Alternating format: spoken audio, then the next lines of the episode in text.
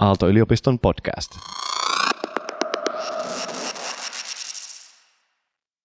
Burnout on signaali muille siitä, että olen tärkeä. Menestyjä on kiireinen. Burnout on tulevaisuuden kasvuala. Mitä sanoo Tanja? Mä olen itse kokenut tosiaan tämän trendikkään burnoutin tässä vastikään ja kun mä aloin siitä puhua tuolla somessakin julkisesti, tein sen vähän eri tavalla kuin moni siitä niin kuin ehkä hiljenee ja sitä vähän niin kuin häpeä, mutta sitten huomasi, kun itse sen tota, rupesi siitä puhumaan, niin siellä tuli tosiaan niitä kommentteja, niin kuin, että ai, että sullakin on tosiaan ollut tämä, että monta sä oot käynyt läpi. Ja siitä silleen vähän ehkä ylpeillään jossain määrin, että se niin kuin kuuluu tavallaan semmoisen ahkeran ja tunnollisen työntekijän niin kuin rooliin olla niin kuin vähän uupunut ja sitten sä oot käynyt sen läpi ja nyt sä niin kuin tuut sieltä Feeniksin lailla tavallaan niin kuin vähän parempana työntekijänä sitten takaisin. Puttonen ja Vilkkumaa.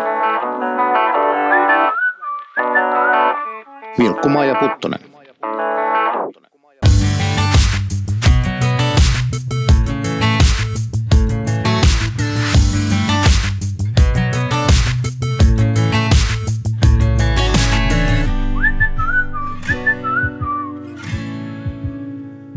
Puttonen ja Vilkkumaa on Aalto-yliopiston kauppakorkeakoulun podcast, joka uskoo, että parempi bisnes rakentaa parempaa maailmaa.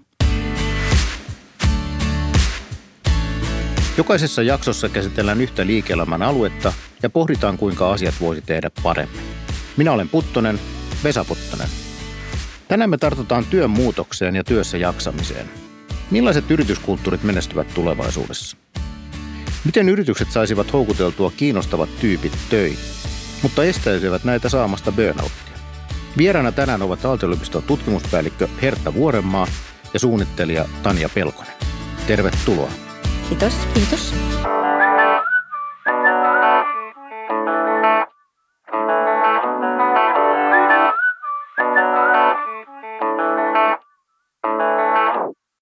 Tanja, sä työskentelet markkinointi- ja media-alalla ja olit viime keväänä sairaslomalla työuupumuksen vuoksi.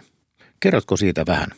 Tota, mulla ehkä semmoinen vuosien aikana kehkeytynyt tota, uupumustila sitten eskaloitu tuossa keväällä, ehkä johtuen siitä, että on ollut niin innostunut, kunnianhimoinen työntekijä ja kaikessa mukana. Ja sitten toi, varsinkin tuo markkinointi mainosmedia-alalla toi työ on aika pirstaleista ja projektikeskeistä, että siellä voi pahimmillaan olla tosiaan aika montakin projektia päällä – milloin se niin kuin tavallaan oma fokus siinä sitten pitäisi olla niin kuin monessa paikkaa, niin mulla se sitten tosiaan vähän eskaloitu siinä keväällä ja jäin sitten sairaslomalle työnantajan ja työterveyslääkärin niin kuin kannustuksesta. Että mä vähän vastentahtoisesti jopa niin kuin lähdin sairaslomalle, että silleen kova paikka, mutta mä olin kolme kuukautta veke ja palasin sitten tota elokuussa takaisin, takaisin töihin ja se otettiin aika hyvin vastaan – siellä sille, että ei niin kuin ollut semmoinen fiilis, että pitäisi jotenkin hävetä sitä tai tälleen, vaan että sitä valvottiin aika tiuhaan, että mulle ei tosiaan annettu 100 tai edes 80 prosenttia niin kuin siitä työstä, mitä mulla aikaisemmin oli, vaan että sain aika rauhassa palautua ja kokeilla, että miltä sitä työ tuntuu. Ja sen kolmen kuukauden aikana se kahvikuppi, mistä saatit sormen pois, niin siihen ei jäänyt aukkoa, vaan se täyttyi. Joku toinen teki ne projektit. Kyllä, joo, ne onnistuneesti sitten tota, laitettiin eteenpäin, mikä oli tietysti mulla vähän hölmö pelko, että ihan kun ne ei etenisi, että en todellakaan ole korvaamaton työntekijä. Hertta, sä oot tutkija. Miltä tämä sun korviin kuulostaa? Onko tämä burnout uusi normaali? Nyt media, markkinointiala kuulostaa siltä, että se on ehkä tavallaan uusi normaali ainakin joillekin. Onko tämä yleistä? Niin, no mehän ei olla tutkittu spesifisti burnouttia, vaan me ollaan tutkittu sitä, että miten työ muuttuu, miten teknologiat, eri teknologiat muuttaa työtä ja johtamista. Ja sitten sitä kautta siihen liittyy tietysti kiinteästi myös ihmisten hyvinvointia. Työssä jaksaminen on yksi isoista kysymyksistä. Jos ajatellaan meidän tutkimusaineistoa, meillä on iso kvalitatiivinen pitkittäisaineisto, jossa me haastatellaan 50 suurimman suomalaisyrityksen kanssa tehdään yhteistyötä, niin ää, ei siellä kukaan ole huolissaan siitä, että ihmiset ei tekisi tarpeeksi töitä. Kaikki nostaa huolen siitä, että miten hillitä ihmisten työntekoa. Että se on niin kuin, varsinkin toki asiantuntijatehtävissä niin iso ongelma, että ihmisten, että organisaatiot miettii eri tapoja, että miten rajoittaa sitä työaikaa. Ja just tämä pirstaloituminen, josta Tanja puhuu, niin – se on semmoinen asia, mikä nousee paljon esiin keskustelussa ja ihmiset puhuu siitä semmoisista niin erilaisista työkaluista, että ennen oli yksi, kaksi viestintäkanavaa, nyt on 6-7, vaikea tietää mitä käyttää. Sitten se on tämmöinen niin yleinen, äh, mitä voisi sanoa niin kuin melu, kaos, sekavuus, jota tulee lisää. Ja sitten se tuntuu olevan semmoinen, joka kuormittaa, väsyttää ja myös hämärtää semmoista niin kuin oman ajan, vapaa-ajan ja työajan niin kuin rajoja – että kyllä tämä kuulostaa hyvin tutulta. Ja mä sanoisin, että, että yksi semmoinen iso kysymys, mitä meidän pitäisi tulevaisuudessa tai nyt miettiä niin kuin työn muutoksen kannalta on just se, että, että onko se se, miten me ollaan työtä ajateltu, että se on niin kuin tietyn aikana tehtävää, tietynlaisia projekteja, niin kuin tietyllä tavalla rakennettua se työelämä, niin palveleeko se enää tätä muuttuvaa työtä vai pitäisikö me ruveta miettimään sitä eri tavalla? Herää paljon kysymyksiä tuosta, mutta kuulosti kivalta se, miten sua oli sitten, miten sua vahdittiin, että sä et tekisi liikaa. Niin, se on ehkä se haastavin tuossa, että itsellä ainakin kun on tämmöisessä kutsumusammatissa, mm. niin helposti sitä innostuu niin kuin kaiken näköisistä uusista projekteista ja sitä haluaa niin kuin osallistua kaikkeen. Mm. Niin se on hyvä, jos työnantajan puolelta sitten vähän niin kuin sitä jotenkin rajoitetaan, että mullekin niin kuin sanottiin esimiehen tai lähiesimiehen puolesta jossain vaiheessa, että kun mä olisin, että mä voin tulla niin kuin palavereihin mukaan ja briefaa ihmisiä sisään, niin sitten esimies oli se, että hei, että ei, ei tarvitse tulla, että mä kyllä hoidan, että mm. kyllä joku tämän hoitaa, että hoida sä vaan nyt se niin kuin sun mm. rooli. Mm. Mm. Ja se tuntui tosi hyvältä sitten, niin kuin, että joku tuli sieltä sanomaan, niin kuin, että hei, että, että kaikki ok. Luomaan sun, selkeyttä niin, ja sanomaan, että tämä hoituu ilman suokin. Mm. Kyllä, ja sitten sitä niin kuin pystyy itse keskittyä siihen omaan niin kuin tavallaan substanssi osaamiseen paremmin, kuin ei tarvitse olla siellä niin kuin ehkä sitä hallinnointia niin kuin mm. hoitamassa. No tässähän on nyt iso juttu on se, havainnut itse ajattelemaan, että burnout perinteisesti itse, mä oon ajatellut niin, että työnantaja pistää lisää vaan vaatimuksia, lisää työkuormaa, lisää vaatimuksia ja sitten tämä yksilö uupuu siinä, ei kestä. Mutta nythän te puhutte siitä, että työntekijä itse aiheuttaa tätä omalla kutsumusammatissaan, niin kuin viittasit tai, tai muuton, niin haluaa ja haluaa päteä – että et se burnout tuleekin sieltä niin kuin bottom-up työntekijöistä itsestänsä. Onko tämä, tässä ei voidakaan syyttää työnantajaa, vai voidaanko työnantaja sikäli syyttää, että työnantaja ei pidä ajoissa huolta tästä tästä kuormasta ja tästä pirstaloitumisesta. Mutta sitten sekin, että niinku tavallaan niistä työntekijöistä, jotka tosiaan on näitä niinku pätiöitä tai suorituskeskeisiä tyyppejä, niistä itse asiassa tulee niitä työnantajia jossain vaiheessa niinku mahdollisesti – ja nehän sitten tavallaan vaan lisää tätä niin, niin pyörää. Mä, mä ehkä lähtisin tässä nyt niin kuin edelleen mä nyt painotan, että mehän ei burnouttia spesifisti olla tutkittu, mutta sitä työn muutosta ja uudenlaista kuormitusta, se tulee siellä mukana siihen työn muutoksessa. Mä kyllä sanoisin, että ei tästä ketään pitäisi syyttää, vaan mm. tämä on niin kuin tämmöinen isompi työn rakennemuutos, joka tässä on meneillään, jossa meidän olemassa olevat rakenteet, tavat johtaa, tavat suhtautua työhön, ei ole synkassa sen kanssa, mitä nämä uudenlaiset työvälineet, teknologiat mahdollistaa, miten ne muuttaa työtä, työn rytmejä, vaikka just työn ja vapaa-ajan välistä hämärtymistä, erilaisia tapoja. Ja sinänsä mä niin kuin, mm, Suomessa, hirveästi, he mielellään lähdetään siitä, että jonkun syy, mm. niin mä lähtisin tässä nyt ihan toisella tavalla, että mä lähtisin sillä, että meidän kaikkien vastuulla olisi miettiä tätä asiaa uudestaan. Ja meidän pitäisi niin kuin, siis käytännössä ymmärtää se, ja tästä myös World Economic Forum on samaa mieltä ja on viime vuonna julkaistussa muuttuvan työn raportissa painottaa sitä, että tämä on niin kuin asia, jota pitäisi miettiä niin kuin yksilö, organisaatio ja yhteiskuntatasolla yhtä aikaa. Eli sitä, että miltä työn pitäisi näyttää, missä työ tehdään, miten se tehdään, minä aikana – juuri sen takia, että se miten me ollaan perinteisesti suhtauduttu työhön, niin te rakenteet nyt tällä hetkellä mahdollistaa sen kuormituksen. Ja se jää liikaa yksilön vastuulle, eikö siihen yksilön itse johtamisen vastuulle. Ja toki monissa organisaatioissa tehdään paljon töitä tämän kanssa, niin kuin mä sanoin, niin meidänkin aineistosta nousee niin kuin isona teemana sellainen huoli siitä, että meidän työntekijät tekee liikaa töitä. Että millä mä rajoitan näitä asiantuntijoita. Mutta en mä ehkä löytäisi sitä syyllistä mistään, en yhteiskuntaorganisaatio, jotka yksilötasolta, vaan näkisin enemmän, että se on tämän ison murroksen keskellä elämisen, niin kuin jatkuvan muutoksen keskellä elämisen ja työn tekemisen niin kuin seurausta. Forbes-lehdessä oli artikkeli tuoreeltaan, missä Yhdysvalloissa oli laskettu, että terveydenhoitokustannuksista 8 prosenttia nykyään aiheutuu burnouttien vuoksi, joka tarkoittaa, että tämä on rahallisesti tosi kallista. Kallista myös yrityksille. Hmm. Niin jos ei tässä haeta syypäätä, mutta eikä tietenkään syyllistä ole tar- tarpeen, kannaattelista enemmänkin niin, että kenen pitäisi alkaa tarkistamaan sitten mm. kytkentöä ja toimintamalliansa, mutta, mutta yrityksellä on suuri intressi, että, että ihmiset eivät tämmöiseen burnouttiin ajautuisi, eikö niin? Kyllä joo, ja siis niin kuin me, meillä niin kuin aineistossa iso teema on se, että miten, miten sitä kestävää työelämää voitaisiin rakentaa. Ja edelläkävijät on ehdottomasti niin kuin ajatelleet tätä jo 25 vuotta, siis miettineet sitä, että miten nämä tulevat teknologiat muuttaa työtä meillä, mitkä työt menee, mitkä työt äh, muuttuu, miten ihmiset uudelleen koulutetaan sisäisesti, miten ihmiset, niin kuin, miten kommunikoidaan. Tyypillisesti semmoinen niin kuin mahdollisimman pitkälle viety selkeys on tämmöinen asia, joka auttaa niin kuin, että mitä selkeämpää, selkeämmin johdettua, niin sitä parempaa ja niin kuin, tai helpompi sen ihmisen on sit itse pitää huolta siitä jaksamisesta. Mutta ilman muuta se on niin kuin myös semmoinen iso asia, josta mun mielestä meidänkin kaikki tut, osallistuvat tutkimusorganisaatiot on hyvin tietoisia, että meille tulee paljon edullisemmaksi miettiä sitä nyt, kun odottaa, että ne ihmiset uupuu kokonaan.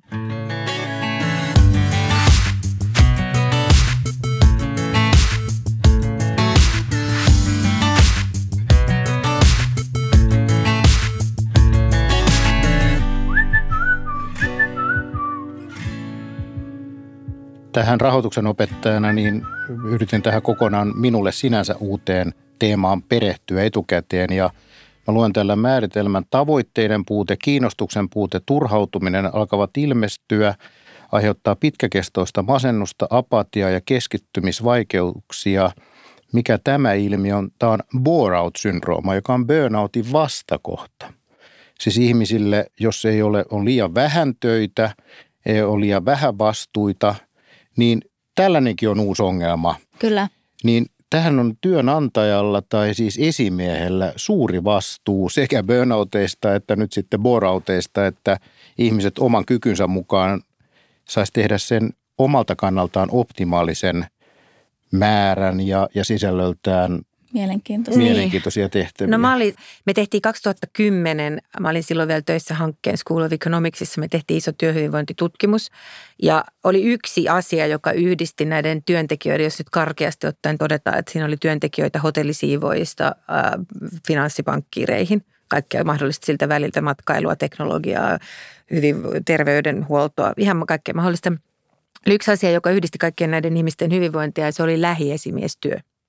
Ja ne tiivisti sen sellaisen, tai me tiivistettiin sen niiden, mistä ne kaikki puhu niissä. Siinä oli kyselytutkimus ja haastatteluja ja osallistuva havainnointia, niin se tiivistyi semmoiseen niin näkemiseksi tulemisen kokemukseen. Että mun esimies tietää, mitä mä teen, kuka mä oon ja mitä mä osaan. Ja tämä on nyt just se, että, että jos ajatellaan niin kuin mun tutkijan kokemuksen perspektiivistä, niin mä sanoisin, että se lähiesimiestyö on se niin kuin aivan keskeisin – keskeisin asia siinä niin kuin ihmisen työhyvinvoinnin burnoutin tai boreoutin niin kuin ehkäisemisessä. Ja sehän on niin kuin semmoinen, että jos ajattelee, että henkilöstöjohtamistakin on pitkälle monta trendi on ollut siirtää sitä niin, että sitä HR tekisi ne lähiesimiehet eikä pelkästään se HR. Ja tähän liittyy nyt sitten just myöskin siihen, että se lähiesimies on siinä, se tuntee sut, se tietää mitä sä teet ja silloin ikään kuin parempi pinta siihen niin kuin työntekijän todellisuuteen. Niin ja just niihin tavallaan työntekijän toiveisiin ja kehittymishaaveisiin mm. ja kaikkeen, koska ei aina joku HR osaston edustaja niin kuin tiedä oikeasti yksilötasolla, että mm. mitä niin kuin me halutaan tehdä mm. ja osataan ja mihin suuntaan mm. me ollaan menossa. Niin, tätä ei voi pelkästään sälyttää HR-osaston vastuulle. Ei. ei. Mä oon ollut kauppakorkeakoulussa opettajana nyt muutaman, muutama tauko huomioiden niin 25 vuotta ja opiskelijoiden kanssa ollaan enempi vähempi tekemisissä, joiden kanssa enemmän, joiden kanssa vähemmän – mä en ole aikaisemmin, mutta kuin ihan viime muutaman vuoden aikana huomannut, että tulee aidosti muutamia, kuulen sen opinto-ohjaajilta tai sitten ihan terveydenhuollosta, että meidän opiskelijat kun hyytyy. Nehän ei tule mulle kertomaan opettajalle, mm. ne vaan ei sitten tule mm. kurssille. Yliopistossa ei, ei ole mitään luokkia. Mm. Ja mä oon miettinyt, että mistä kaikesta se johtuu. Ja mä oon itse täysin avuton sitten käsittelemään sitä, mitä mä osaan auttaa oikeastaan, vaikka kuinka haluaisinkin, mutta, mutta tietysti vaatimustaso on aika kova kanssa. Ja, ja mutta mutta ei me, me ei nosteta sitä vaatimustasoa. Ei, ei tämä nyt sinänsä opettajan näkökulmasta, ei tentit mm. ole se vaikeampia, mutta opiskelijat itse keskuudessaan kilpailee entistä enemmän. Ne pitää saada maksimiarvosanoja, arvosanoja käydään korottamassa mm-hmm. ja tuntuu siltä, että osa, se ikään kuin benchmarkki nousee, niin osa ei sitten enää kestä siinä kyydissä. Niin, tavallaan, että kun se perustaso ei enää just riitä. Että silloin sut ei niinku, riitä. Ei, että sut niinku tavallaan vähän leimataan jopa laiskaksi, jos sulla on niinku aikaa muulle kuin opiskelulle tai työlle. Tai onko tämä, sama, niin kuin... onko tämä sama työelämässä? Kun mä muistan itse aikoina vanhaa hyvää aikaa. Meillä on opiskelu onnistuminen se, että saatiin tentti läpi. Mm. Nyt pitää saada maksimiarvo, arvosanat. Onko tämä työelämässä, onko vaatimustaso noussut? Niin, siis äh, mun mielestä niin kuin, mulle näkyy toi sama, mä opetan kanssa jonkun verran, niin tänä vuonna en, mutta meillä on niin kuin ihan sama, sama ollut näkyvissä ja kyllähän toi, niin kuin, meillähän on Aallossa siitä keskusteltukin, että just tästä johtuenhan meidän niin kuin maisteriopiskelijoille tätä itsensä johtamista opetetaan ja – just tämän niin kuin jatkuvan oppimisen käsite, mikä tulee tämän työn murroksen myötä, niin sehän on yksi sellainen asia, mitä paljon pohditaan, että miten se tehdään kestävästi.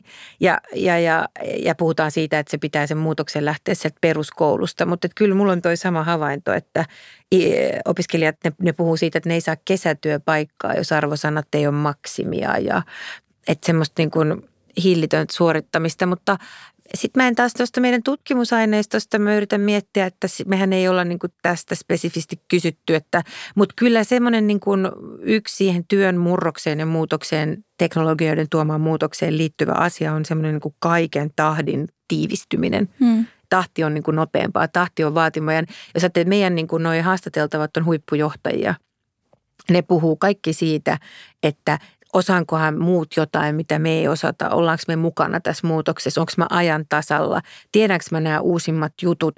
Et mun mielestä semmoinen niin kuin, meidän aineiston valossa voi sanoa, että se leima on niin kuin toimialasta riippuvat. Sellainen tietynlainen, niin kuin, että maailma menee jotain vauhtia eteenpäin, onko mä siinä mukana vai en, missä kohtaa mä oon. Että meillä on semmoisia niin kuin, haastattelulainojakin, joita joskus käytän kouluttaessa, jossa johtaja sanoi, että me mietitään, että ollaanko me tämän niin kuin työn muutoksen digitalisaation suhteen niin kuin eturintamassa perässä hiihtäjiä vai jossain keskellä, niin mä luulen, että tämä mentaliteetti varmaan niin kuin näkyy myös, mä en tiedä Tanja resonoiko tämä nyt yhtään mm-hmm. töissäkin, että että onko mä niin kuin paras siinä, mitä mä teen? Ja tiedänkö mä nämä uusimmat jutut ja tuulet, koska sitä ajatellaan, että informaatiota ja uuttahan tulee enemmän kuin koskaan aikaisemmin. Sitä tulee joka tuutista. Että ihan se pelkästään niin kuin eri somekanavien seuraaminen ja digimedioiden ja podcastien kuunteleminen. Semmoinen, niin kuin, että ajan tasalla pysyminen vaatii jo pelkästään niin kuin enemmän ponnisteluja kuin aikaisemmin. Podcasteista voidaan sanoa, että näitähän ei kuulu työnajalla kuunnella. Näitä kuunnellaan sitten työmatkalla Työmatkoilla, tai lenkillä ja vapaudutaan ja sitten koitetaan tavallaan. niin kuin kehittää itseään silloinkin kysymys kuuluu, että mihin se loppuu. Että missä se oma aika ja työaika ja vapaa-aika, missä ne rajat kulkee. Niinpä. Mä oon ehdottanut tuolla töissä myös sitä, että varsinkin tämmöiset niin kokeneemmat suunnittelijat ja koodarit ja luovat, että kun heillä niin kuin tavallaan rooliin sisäisesti kuuluu just tämä tämmöinen niin kuin pysyminen ja trendien seuraaminen ja uusien teknologioiden koko ajan niin kuin tota havainnoiminen. Että sen sijaan, että se olisi just sitä sen perus niin kuin asiakastyön lisäksi tehtävää asiaa, hmm. niin se on itse asiassa mukaan niin kuin laitettu sinne sun työaikaan. Sulle niin kuin allokoidaan tietty määrä kuukaudessa sitä, että sä oikeasti voit työaikaa käyttää siihen, että sä niin kuin seuraat uusia niin kuin tavallaan juttuja, luet blogeja tai kuuntelet podcasteja Hieno tai luet idea. kirjoja. Joo, koska sitten yksi näistä niinku semmoisista muutosprosesseista, mitkä me ollaan tunnistettu meidän aineistossa ja muutkin kollegat on tunnistaneet ja tämä täytyy nyt myös painottaa, että tämä on, tämä on prosessi, joka on ollut käynnissä aina. Työ on muuttunut aina ja työn suhde aikaan on muuttunut aina. Mutta se, mikä nähdään nyt, on se, että työn suhde aikaan on niinku eriytynyt entisestään. Että se just se, niin kuin, organisaatiossa puhutaan niin kuin kasvavasta määrästä työaikajärjestelyitä ja jatkuvasta individualisaatiovaatimuksista ja siitä seuraavista erilaisista niin kuin rakenteellisista ja niin kuin työpaikkaan liittyvistä, työtehtäviin liittymistä niin kuin järjestelyistä. Ja toi kuulostaa tosi hienolta, että sitä työaikaan sinne niin kuin rakennetaan, allokoidaan sisälle. Että ymmärretään, että toi itse asiassa kuuluu siihen työtehtävään, että sun pitää seurata ja sulla pitää olla siihen aikaa. Juuri näin. Hirveän paljon ihmiset mun mielestä puhuu – kun käy kouluttamassa tai, tai, tai tutkimushaastatteluissa just semmoisesta niin kuin, että sen työn tekeminen ja se määrä, mitä pitäisi tehdä, tai ne tehtävät, mitä pitäisi hallita, niin ne ei ole niin kuin suhteessa siihen työaikaan enää. Ei. Että se voisi niin kuin, sitä voisi ajatella eri tavalla.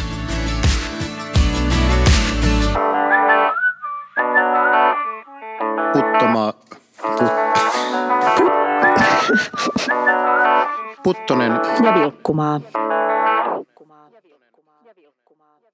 No miten nyt sitten, kun nykyään on valtaosa meistä ollaan avokonttoreissa ja miten, sä, miten te nyt sitten, Tanja, siellä sitten sanotte, että kun totutaan siihen, että koko ajan tämmöistä hälinää ja törmäämistä ja kaiken näköistä, joka on nyt idea, kai avokonttorissa informaatio kulkee. Nyt jos mä haluaisin nyt tänään iltapäivällä nyt nimenomaan sitten perehtyä niin kuin kaikkeen, mitä mun alalla tapahtuu, niin laitanko joku lampun päälle, että nyt minä ajattelen, nyt en halua tulla keskeytetyksi. Miten ihan tämmöisiä konkreettisia juttuja, vai meneekö mä kotiin sitten tekemään sitä? Musta tuntuu, että varmaan toi niin etätyöskentely ja just kotiin meneminen tai sitten jossain niin kuin jotkut kokee, että niin kuin pystyy keskittyä kahvilassa tai jossain, niin kuin, missä on hälinää, mutta kuitenkin pois siltä semmoiselta työkeskeytykseltä, että joku tulee vetää hihasta tai just tämmöistä.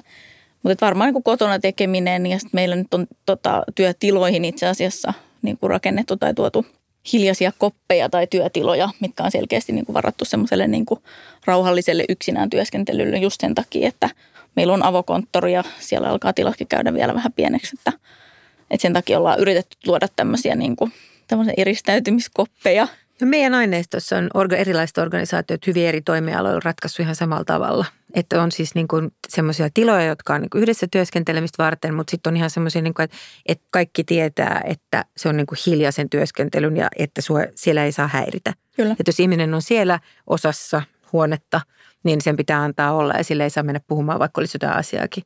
Mutta sä voit, on, niin. voit kuitenkin lähettää tälle sähköpostia – johon odotetaan, että heti vastataan, tai sitten sä lähetät jonkun Facebook-viestin tai mitä muuta. Miten näistä kaikista, no, nyt kun tämä teknologia tuodaan tähän, niin. tähän on jotenkin levinnyt ihan käsistä tämä koko homma. On, on, ja se teknologia on tärkeä, koska sehän on se just se driveri, mikä tätä muutosta vie eteenpäin. Se on se niin kuin sen takia tämä murros on lähtenyt liikkeelle. Mm. Mutta äm, sitten niin kuin tosi monissa organisaatioissa mietitään just tämmöisiä erilaisia käytänteitä. Kyllä. Että miten viestitään, mihin aikaan viestitään, missä kanavassa viestitään – ja se on mitä selkeämmin ohjeistettua ja mitä paremmin niin kuin esimerkkein läpivietyä ja esimiesten niin kuin puheen ja toiminnan kautta niin kuin kommunikoitua, niin sen parempi. Tämä vastuu tavallaan itsellä ainakin tuntuu, kun on kokeneempi työntekijä tai suunnittelija esimerkiksi ja meille tulee niin kuin uusia suoraa koulusta tulevia hmm. niin kuin ihmisiä, niin mä oon huomannut vähän ikävän trendin just siinä, että kun he tulee ja heillä on hirveä näytön paikka, hmm. niin he on niin kuin monesti mainitsee jo, että – joo, että kyllä mä sitten teen tätä illalla tai viikonloppuna joo. tai että jotenkin katon sitten illalla, niin mä koen ainakin itse, että mulla on hirveän iso vastuu siinä sanoa sille, että joo, että ei tarvitse. Mm-hmm. Että ihan oikeasti, että ei, että ei niinku, tässä ei niinku ole kyse itse asiassa hengistä, mm-hmm. että tässä voidaan jatkaa ihan hyvin huomenna tai maanantaina. Joo, että mun mielestä niinku kaikilla meillä niinku vähän vanhemmilla tekijöillä, jotka on niinku jonkunnäköisessä tämmöisessä niinku seniorivastuussa, niin on iso niinku esimerkin paikka siinä, että ei niinku – tavallaan ylläpidä semmoista jonkunnäköistä niin kuin tähtikulttuuria siinä, että kaikista se niin kuin kovimmat niin kuin starat jotenkin venyy ja mm. tekee yli ja niin kuin tämmöistä vaan, että, niin kuin, että oikeasti pitää ne rajat. Just noin ja toi on nyt sitä niin kuin semmoista tavallaan niin kuin kulttuurin luomista ja kulttuurista viestimistä, joka on tällä hetkellä mä sanoisin se isoin liima, jolla sä niin kuin ihmisiä pidät yhdessä, että jos ne ei ole paik- samaan aikaan koskaan missään eikä samassa paikassa ja ne ei välttämättä ole suhun työsuhteessakaan enää, niin se on nimenomaan se kulttuurilla johtaminen, mikä muodostuu yhä tärkeämmäksi. Ja ja tuo on niin esimerkillä. Ja meidänkin aineistossa tosiaan niin kuin ne johtajat puhuu paljon siitä, että omaa tiimiä kaitsee. Että jos on vihreä valo päällä keskiyöllä, niin. niin laittaa viestin, että nyt kone kiinni ja nukkumaan. Ja mä luulen, että tässä se niin kuin yksilövastuu, mä koulutan jonkun verran myös aivotutkija Katri Saarikiven kanssa, niin aivotutkijahan puhuu paljon siitä, että meidän pitäisi yksilöinä ymmärtää sit paljon paremmin meidän omaa niin aivohygieniaa. Että se kuormitus, mikä me itsellemme asetetaan niin erilaisten älylaitteiden ja screenien ja tämän jatkuvan monikanavaisuuden ja tämmöisen kautta, niin se on ennen näkemätöntä. Ja mulle oli uutuus se vaikka, että kun Katri viimeksi, kun me oltiin luennomaissa, niin ne puhuu siitä, puhuu siitä, että meillä pitäisi olla niin kuin vähintään tunti päivässä sellaista aikaa, että ää, ei ole mitään ärsykkeitä. Ei ole mitään, siis sä et kuuntele mitään, sä et räplää mitään, ei ole ketään toista ihmistä, voi olla joku eläin, mm. mutta ei muu, mieluiten metsässä. Ja sellainen, niin kuin, että, sun, että sä annat sun aivojen vaan niin kuin vaeltaa että sä et yritä mitään. Että se olisi hirveän tärkeää, että semmoista aikaa ihmisillä on yhä vähemmän. Nyt sä viittasit tuossa, että kun teille tulee uusia innokkaita mm. koulun penkiltä ja kaikki haluaa päteä ja kertoa, että olen käytettävissä iltaisia viikonloppuisin, niin kun se mietitään kuitenkin, miten tärkeä asia tämä on ihan taloudellisesti – puhumattakaan kulttuurillisesti yrityksen menestyksen kannalta, niin voinko mahdollista, että onko tämä jo nyt, että tämä on ikään kuin kilpailuvaltio, että jos yritys on oikeasti osannut ajatella tämän asian läpi ja osaa kertoa jo heti siinä haastattelutilanteessa, rekrytointitilanteessa, että Kyllä. meillä, niin osa nuorista osaa jo tätä arvosta. Onko näin? Kyllä, mä, joo. Kyllä mä sanoisin omien opiskelijoiden tämä on nyt kokemusasiantuntijoita, ei me tätä olla tutkittu, mutta kyllä mun mielestä, kun mä kuuntelen niin kuin meitä, meidän noita maisteriopiskelijoita, kun ne puhuu työnantajista, niin mä oon monta kertaa kysynytkin niiltä, että ootte te menossa haastattelemaan sitä työnantajaa vai työnantaja teitä. Mm. Että siellä on hyvin semmoinen, niin kuin, äh, tiedetään, että ketkä on niin kuin, ketkä vaatii niin kuin liikaa tunteja ja missä on niin kuin raskas työkulttuuri. Tai kulttuurilla on paljon merkitystä. Just se, että minkälainen, niin kuin, mikä on se tekemisen meininki, että onko se just semmoinen – klassinen konsulttitoimisto. Me tiedetään tämä niin kuin, trendihän on se, että sä meet konsulttitoimistoon ja painat ympäri pyöreitä vuorokautta muutaman vuoden ja sitten pääset eteenpäin. Niin nyt mä olin vähän aikaa sitten itse asiassa tilaisuudessa, missä mä kuulin, että, että niillä on rekrytointivaikeuksia että se työn ja oman elämän tasapainottaminen nousee. Kyllä mä sanoisin niin kuin meidän aineiston valossa, niin ne organisaatiot, jotka on niin kuin miettineet, että millä tätä työn murros näyttää meillä jo pitempään, niin kuin sanotaan 25 vuotta analyysiä, että mit, miten tämä muuttuu tämä työ meille ja mitä se tarkoittaa ja miten sitä voi parhaiten johtaa ja tukea, niin kyllä ne mielestäni on myös hyvin pärjää siellä niin kuin suosituimpien työnantajien joukossa. Se olisi parempi. Ellei aikaisemmin, niin korkeintaan nyt alkaa yrityksissä kiinnittämään Joo, huomiota. Kyllä. Joo, komppaan kyllä ihan täysin, että toivon, että tässä on niin pieni tämmöinen. Joo. se, se on tosiaan se World Economic Forumin raportti, jota mä koko ajan palaan, niin siinä painotetaan, että siinä on perustuu globaaliin kvantitatiiviseen tutkimukseen työn muutoksesta. Niin kuin, ja siinä tosiaan nostetaan hirveän paljon sitä, että me hirveän paljon me tykätään puhua työn muutoksesta ja sen tuomista uusista muodoista, niin kuin vaikka burnoutista tai väsymyksen. Puhutaan sitten ikään kuin, että no, tämmöisiä ilmiöitä näkyy, mutta se muutos tulee joskus. Niin se muutos on nyt ja se painotus, sitä ei voi liikaa painottaa, että jos sitä ei ole mitenkään mietitty, että miten ne työt meillä on muuttunut tai miten sitä – niin se pitäisi, joo, se olisi niin kuin huom- tänään, nyt, viiden minuutin päästä. No viiden minuutin päästä. Katsotaan eteenpäin viisi vuotta tai viisikymmentä vuotta ennustuksia.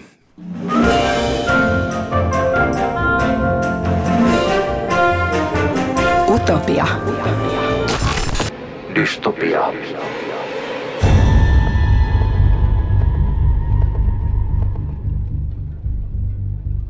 Mennään hetkeksi dystopiaan ja utopiaan pessimistiseen ja optimistiseen skenaarion tulevaisuudesta. Mikä olisi huonoin skenaario vastavalmistuneen näkökulmasta, kun ajattelee työelämää vuonna 2030? Ja entä paras? Tanja. No jos tämä jatkuu tällä tavalla, niin mä pelkään, että tuossa niin kymmenen vuoden päästä niin tämmöiset asiantuntijaroolit jossain määrin niin kuin lopahtaa, kun ihmiset niin kuin jää tosiaan burnoutin takia saikulle siinä kaksivitosena ja todennäköisesti vaihtaa alaa sitten jonnekin ihan muualle. Että sitten tavallaan tämä tietotyö ja innovointi ja kaikki tämä vähän niin kuin lopahtaa. Niin, ja mä taas en oikeastaan niin kuin tykkää tästä utopia- ja dystopia puheesta ollenkaan, koska se on mun no, mielestä... Meillä on nyt tässä, meillä aina pyydetään. pakotan, pakotan. Okei, no mä sanon silti, mä, mä pakotan tähän väliin sen, että sehän ei ole, kysymys, sehän ei ole automaattisesti, siitä ei tule utopia tai dystopia, vaan kysymys on siitä, että miten hyvin me se johdetaan ja miten hyvin me se ymmärretään, että, milt, että lähdetään tähän analyysityöhön, johon viittasit. Ja lähdetään miettimään sitä ja sitten sitä kautta miettimään uudella tavalla työtä. Se sen ratkaisee, että miltä se sen valmistuvan nuoren työelämä näyttää.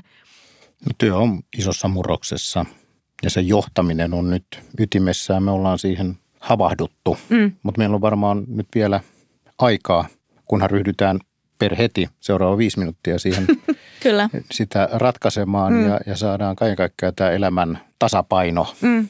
yksilön kannalta kuntoon, niin tämä on kuitenkin tehtävissä ja kun me ryhdytään ajoissa, niin Suomihan on tulevaisuuden voittaja. Eikö Kyllä, ilman muuta. Niin, ja se, että mä ainakin itse jotenkin lupaan toimia esimerkkinä niin kuin tuleville sukupolville ja työntekijöille sillä, että mitä, niin, mitkä on ne järkevät rajat ja millä tavalla sitä työtä niin kuin kannattaisi ehkä tehdä. Että totta kai se vastuu, just tämä yhteiskunta just ja niin. isompi kuva on olemassa, mutta se, että kyllä niin kuin yksilöinä pystytään vaikuttamaan tosi näin. paljon siihen. Ja sitten tietysti niin kuin kauppakorkeakoululla on tässä iso rooli ja vastuu Aallolla ja ylipäätänsä yliopistona, niin kuin, että miten me niin kuin opetetaan työelämästä, minkälaisia johtajia me koulutetaan.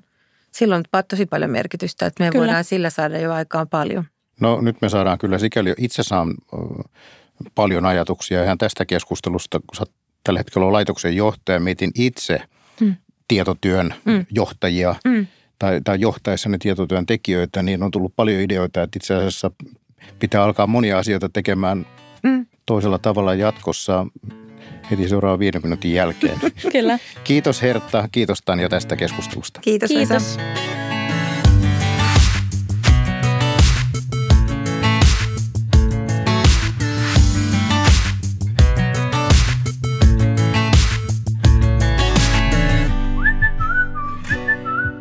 Tämä oli Puttonen ja Vilkkumaa. Löydät kaikki jaksot Spotifysta ja Apple podcasteista. Podcastin tuotti Jaksomedia.